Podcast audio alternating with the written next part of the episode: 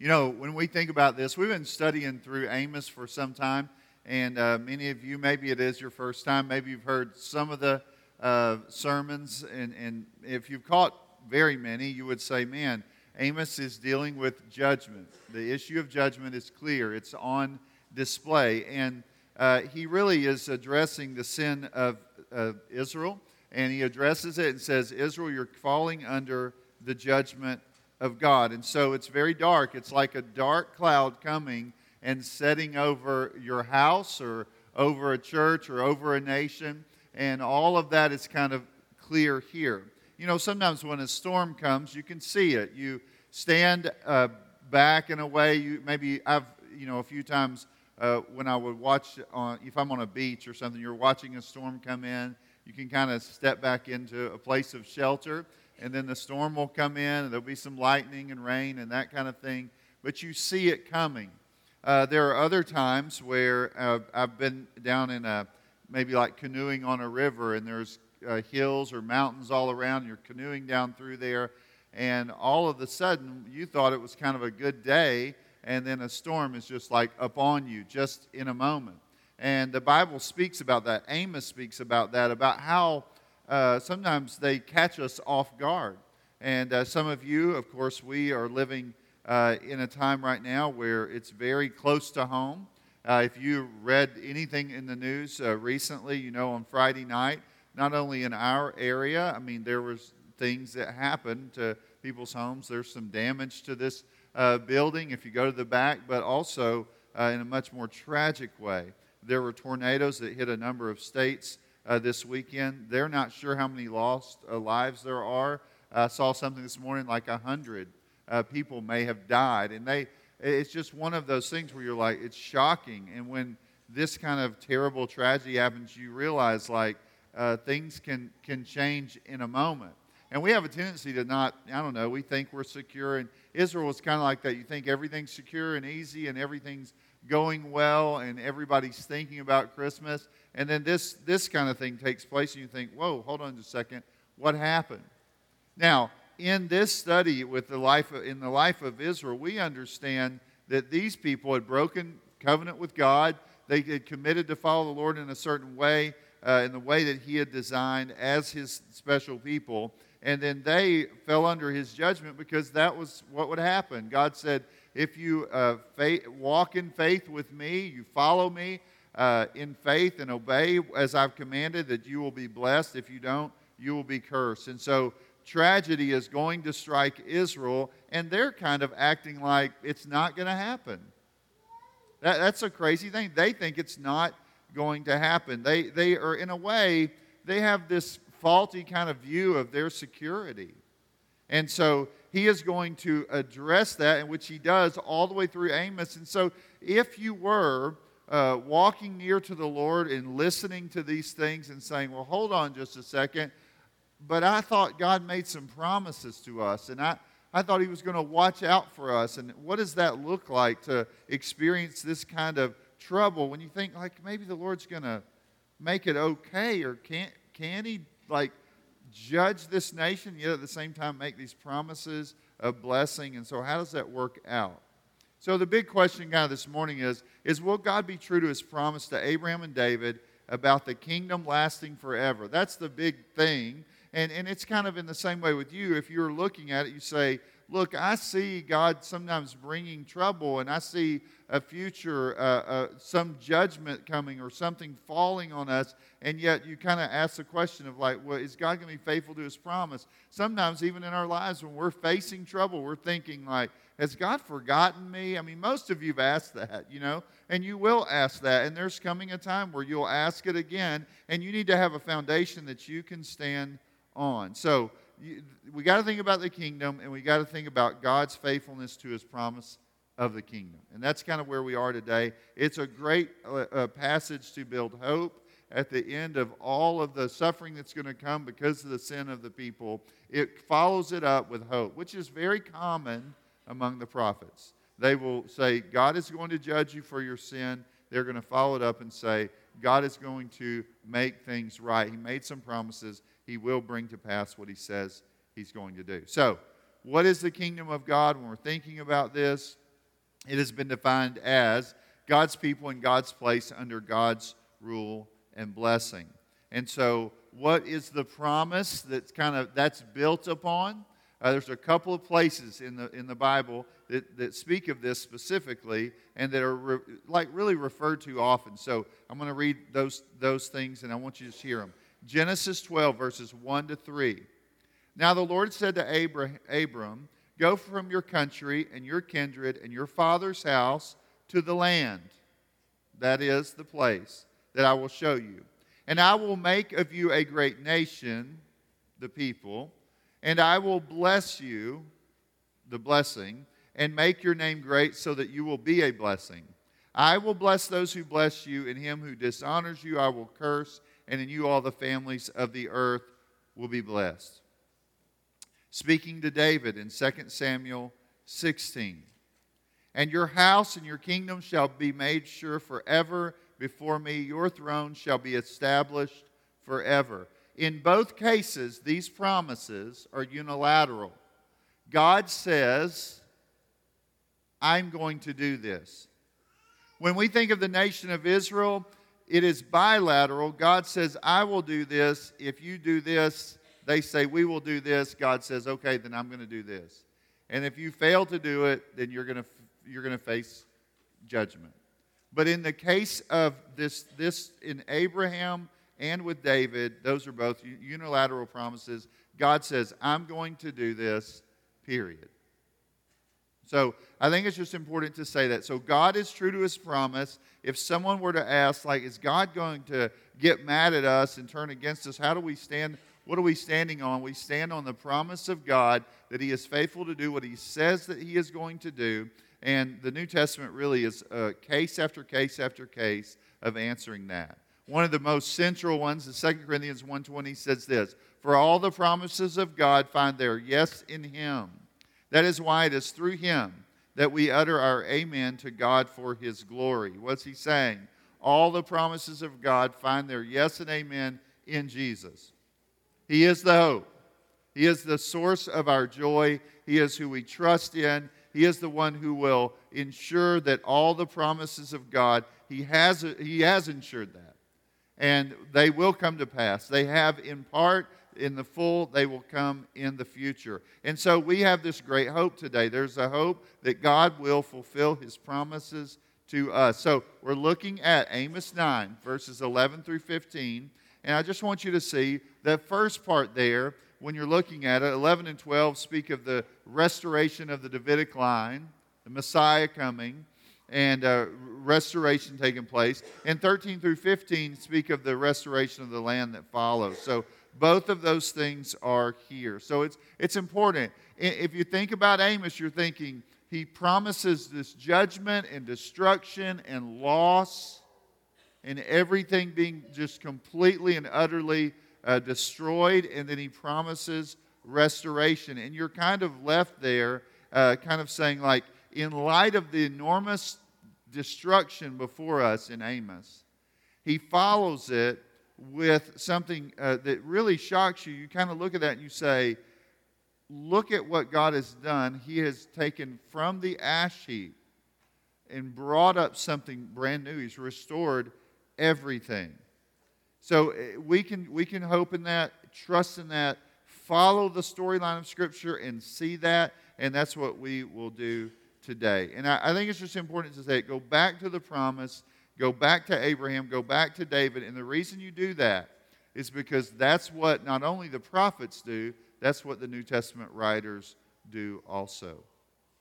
So the Lord is obligated, this is just important to say, when God makes a promise where he says, I alone am the one who is the creator and the keeper of this promise, then if God is who he says that he is, which we believe he is, he has to do it. And he will do it. And we have confidence that he will do it. And so he is obligated to himself to do what he says he's going to do. God makes a promise, he will stand by his promise. Numbers 23 19 says this God is not man that he should lie, or a son of man that he should change his mind. Has he said, and will he not do it? Or has he spoken, and will he not fulfill it? Unlike people who are really ultimately, like you think about how many people who have broken promises. Unlike people who have broken promises, the Lord is a promise keeper in every sense of the word. When he says he will do it, he will bring it to pass. So, in this text, God's wrath will come to an end, and once again, the people of God will experience blessing. So let's look at Amos uh, chapter 9, verse 11. And just, again, you're just trying to see it. God keeps his promises. God is faithful to really concerning Israel's throne. That might be what you say here in verse 11. In that day I will raise up the booth of David that has fallen and repair its breaches and raise up its ruins and rebuild it as in the days of old. So it, it really, in, in, really in a far superior way than the days of old. If you go back and look at it, you think, oh my goodness, there's times where you see in his, Israel's history, everything crumbles, and yet it's brought up and raised up. And he does that. That's what he's going to do. He's going to raise up the ruins and rebuild it. He's going to restore. What's he do? What's he restoring here? He is restoring the Davidic line, the throne of David. That, that's kind of the big thing for us. Is when we're thinking about God's rule and blessing, we, we say we got to have a king. We're longing for a king. Really, all human government, everywhere that you go, anytime in history, you look at it and you say it's frail. It's not built on a foundation that will stand forever. None of us here are thinking, okay, I, that, that human government there, that is the answer for the ages. It will uphold all things and make everything right. Why do we say that? Because we look at human government and say humans run human governments, right? And so we're always just going to say, ugh. So I think it's important to say this God is going to restore order, He is going to make all things new. He is going to take something that is very, if you'll notice here, I will raise up the booth, something that seems very temporary, something that seems like a booth is like a tent. It's something that is easily moved. It's something that doesn't stand the storms, you know, the, the, the struggles, the weight. It, it, it's that kind of thing. I'm going to, and again, Israel right now thinks they're really strong. The kingdom's actually divided. It is less strong than it would have been in the time of Solomon, but they have this in their mind. But ultimately, here he's saying, look, this little tent of a people, this little tent of a rule, I'm going to raise up this booth, this small thing that's going on. I'm going to raise it up. Because God had made a promise to David. He said, I will establish your kingdom. He shall build a house uh, for, and, it's going to last forever.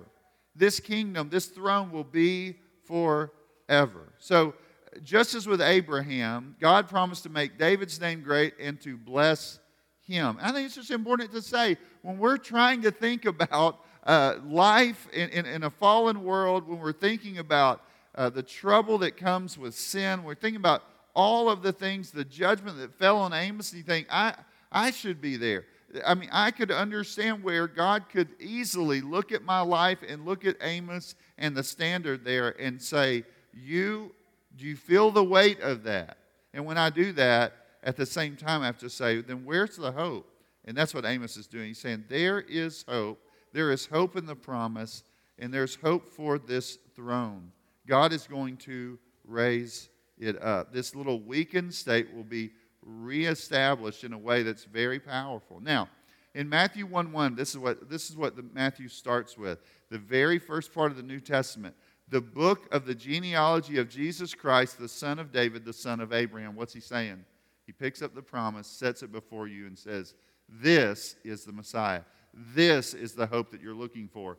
This is the promise that I made to, to, to them. This is the fulfillment of all of those things. So God is not only faithful to his promise concerning the throne, but he's also faithful to his promise concerning the purpose of Israel. Look at verse 12 that they may possess the remnant of Edom, this is kind of showing the borders that, that how they'll stretch out, and all the nations who are called by, by, my, by my name declares the Lord who does this. So, what was he saying? Israel had a unique role. In the history of the world, Israel was called out by God as a separate and distinct people. God saves them, He rescues them, He brings them in, and He restores them to, and makes them a great uh, nation ultimately. But before he does all of that, after he has rescued them on eagle's wings, Exodus 19 says, Then the Lord says, If you will obey my voice and keep my covenant, you shall be my treasured possession among all peoples, for all the earth is mine, and you shall be to me a kingdom of priests and a holy nation. These are the words that you shall speak to the people Israel. So here's the thing they were set apart as holy. They were to live holy lives, and they had the purpose really of not only blessing one another, which they did not do in Amos, they just did not. They had the responsibility of treating one another rightly, and then setting a pattern for the whole world to see what God was like. They were displaying what God was like. They had this ministry, priestly ministry, to speak in a way uh, both in their actions and, of course, with their words, which they will impart. But, but, in the, but they, they're to speak to the nations. The nations were to look at the people and say, this, their God must be true and everyone else's a liar. That's kind of the picture you would see. And, and this is what he says. I mean, kind of the picture here of holiness is the people were be, to be a people of integrity, compassion, justice, righteousness, in both private and public life. Their lives are to be lived in that way. And so I think it's just important to say that. This nation was blessed to be a blessing. And yet you look at them, you're like, golly, they don't live up to that. I mean, and some of you in this room, if you're honest, like you think, you are to be, you are blessed to be a blessing. God blessed you with his gospel, with the good news to be a blessing. You don't see it that way for whatever reason. You're thinking all about building yourself up, making much of yourself, making sure people see you, whatever. And he's like, No, Israel, you were blessed to be a blessing. Everything that you have, everything you were given was so that you would make my name great. So, God's intention with Israel will be fulfilled. Now, I think you see this in the New Testament.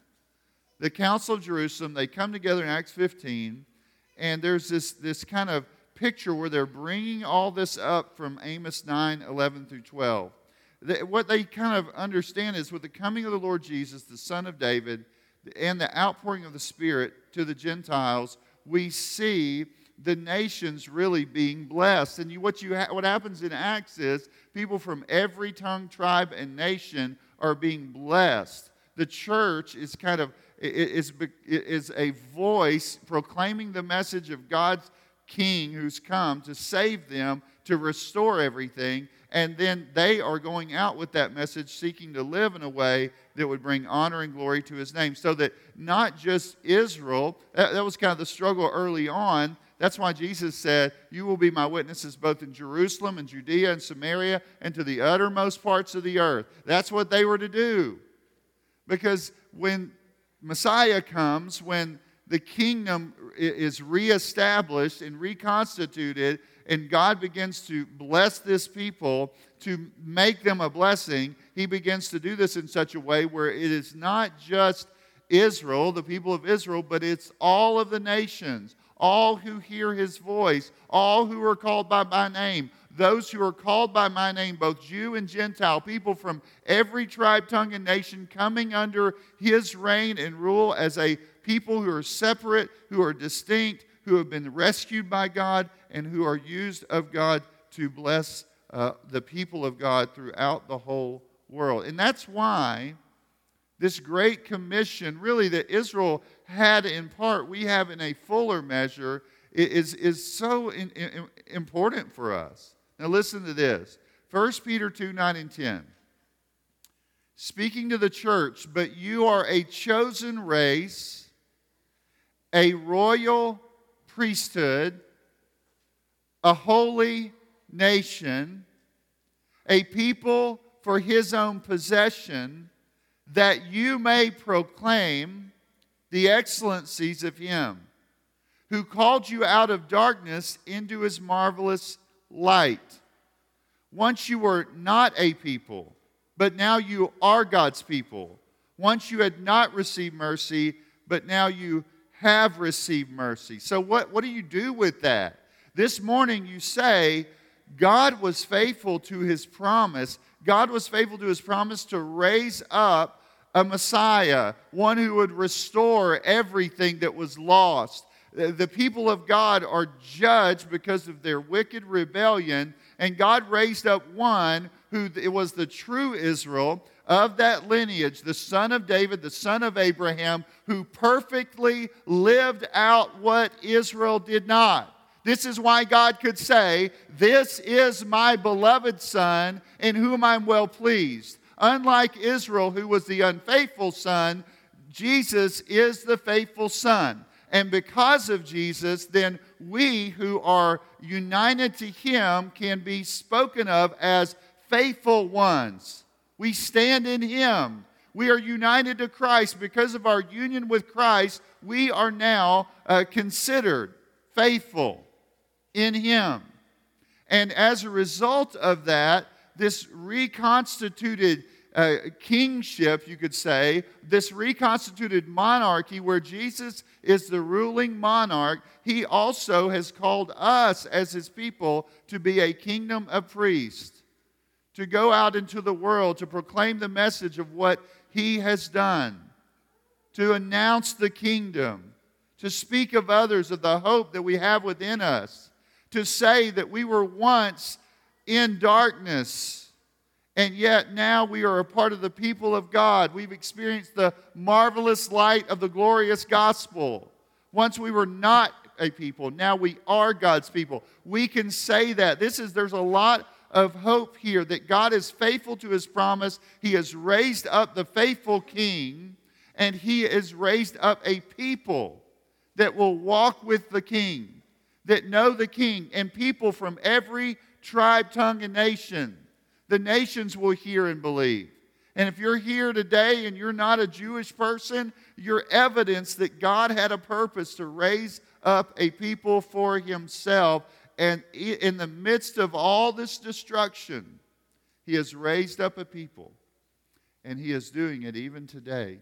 He is calling people out and He is working in most, the most powerful way. Now, God will not only be faithful to the things that we said to the, to, to the monarchy, He's going to be faithful to the intended purpose to be a, for us to be a light to the nations, but He will be faithful to His promise concerning Israel's blessing. Now, this is kind of this is where it gets interesting, and we could talk about a lot of things here, but I just I think you need to think in terms, and, and, and this is how when I think about it, it helps me. I, we, we say this sometimes. Uh, it's, we speak of the kingdom kind of part one, part two.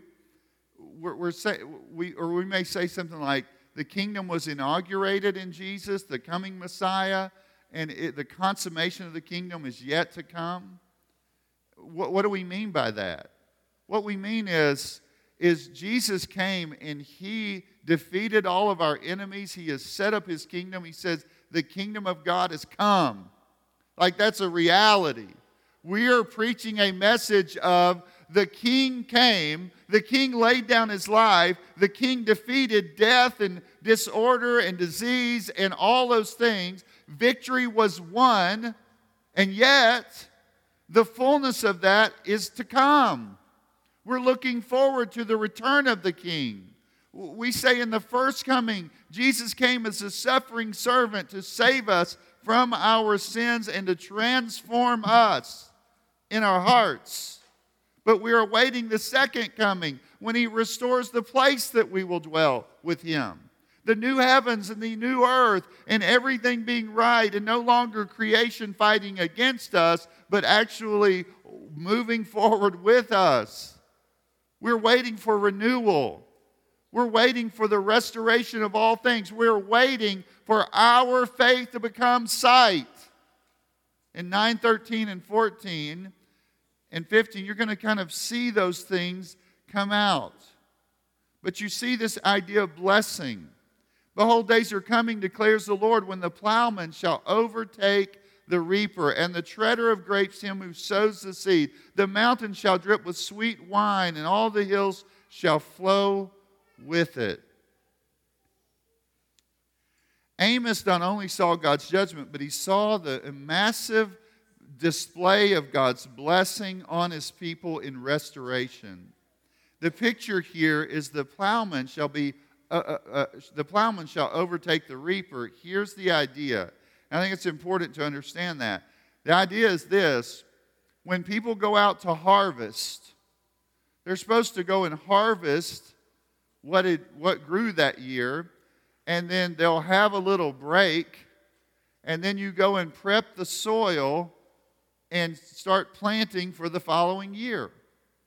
The harvest is so plentiful in this picture that as, the, the, the, as they're harvesting, they're working vigorously, but as they do, they look behind them and they say, Hey, the person planting has, is coming, he's going to catch up with us.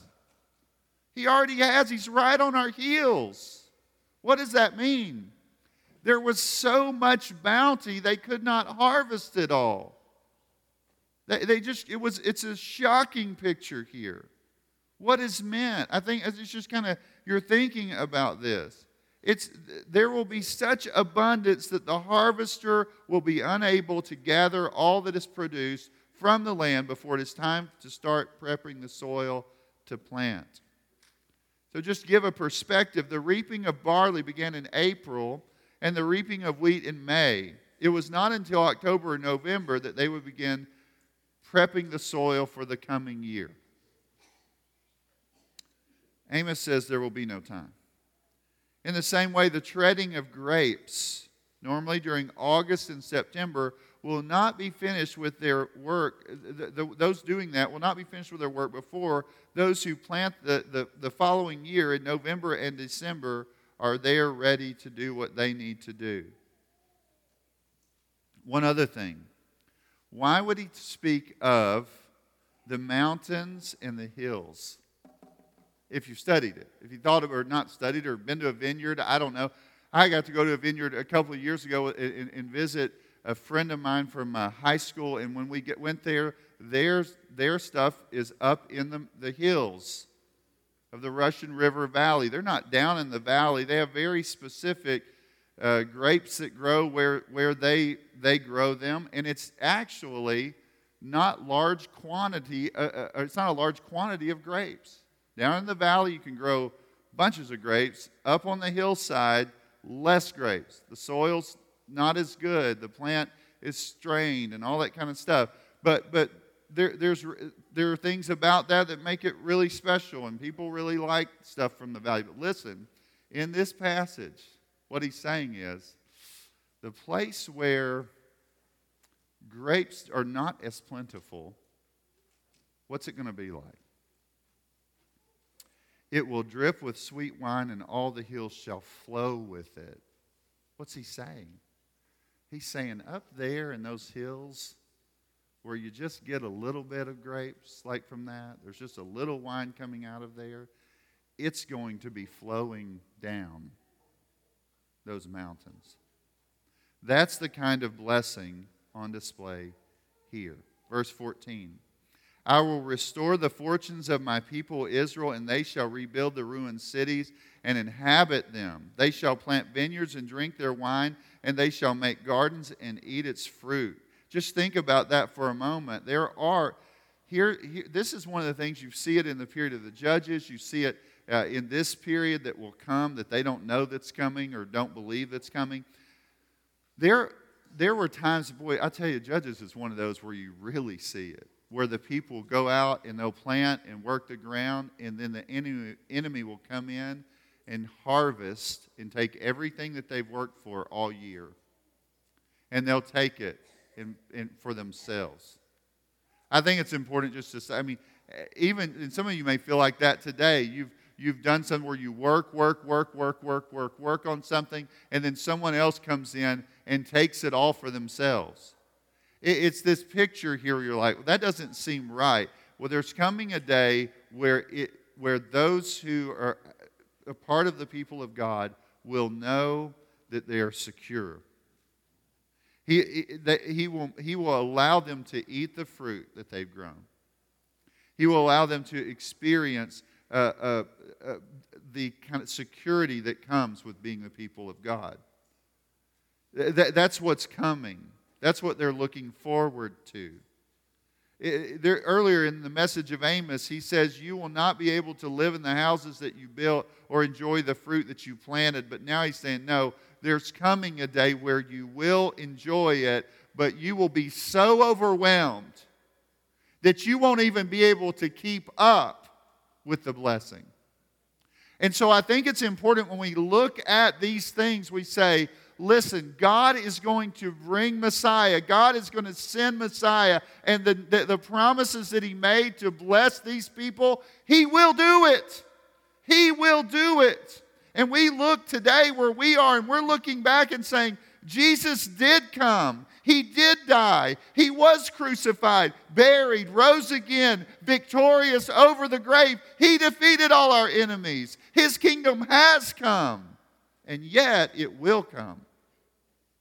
And the fullness of that, the consummation of that, the fullness of it is yet to be. And so we still see sorrow and pain and darkness and famine and sword and all these things. But it will not always be that way. Verse 15 really speaks of God being faithful concerning his, their inheritance. I will plant them on their land, and they shall never again be uprooted out of the land that I've given them. One of the most glorious things for me when I think about it. And I think about the Christian life. And I think about the return to the garden.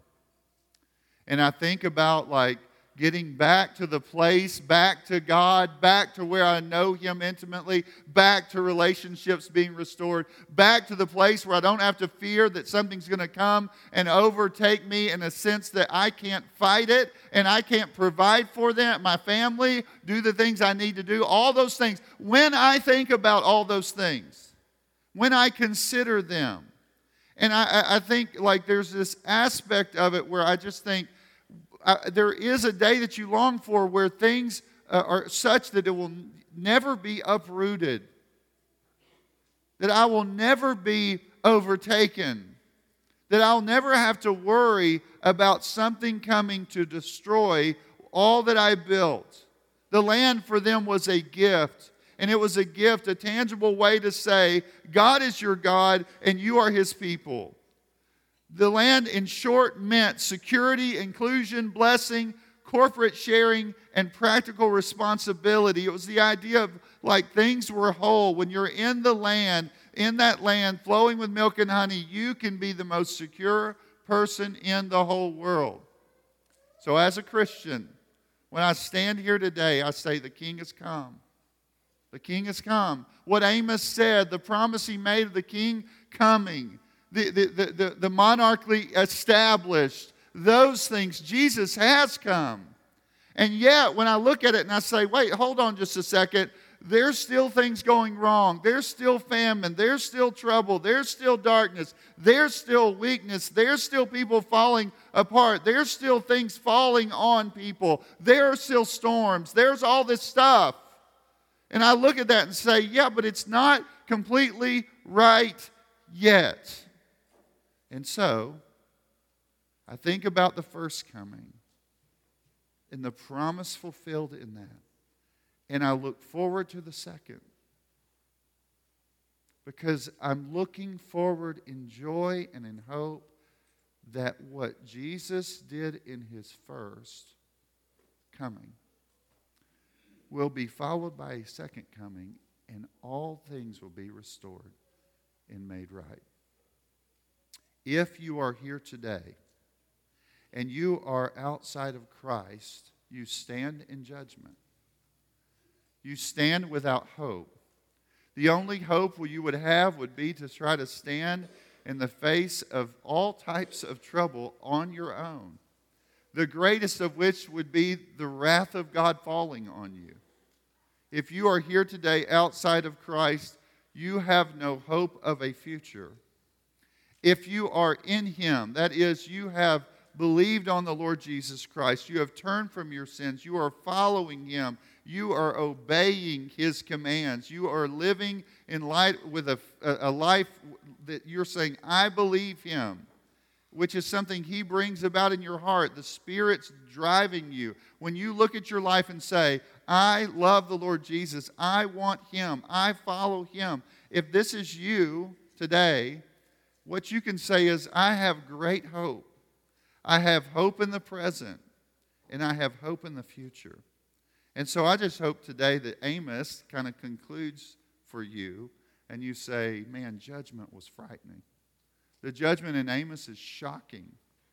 And yet there's a hope of a future for those who, in humble faith, come to the Lord, who trust Him, who follow Him, who follow Him in, in, in all the days of their life. There's such wonderful and marvelous hope that He is going to not only, has not only restored the king, He is restoring the whole kingdom. And we can rejoice in that. Let's pray. Father, we thank you for the great promise. Promise given to Abraham, the promise given to David, the promise that we have seen fulfilled in part, and, and, and the waiting that we have in the future. We just thank you for that. That we can look forward to a day when all things will be restored and made right that we can celebrate the first coming, but also celebrate the second. I pray if there's anyone here today lost and dead in their sins, that you would call them out of darkness into the light. I pray that your spirit would awaken in them the reality of their condition and that they would turn in humble faith and trust. They would follow you in baptism and then walk on forward with your people for all the days of their life. In Christ's name, amen.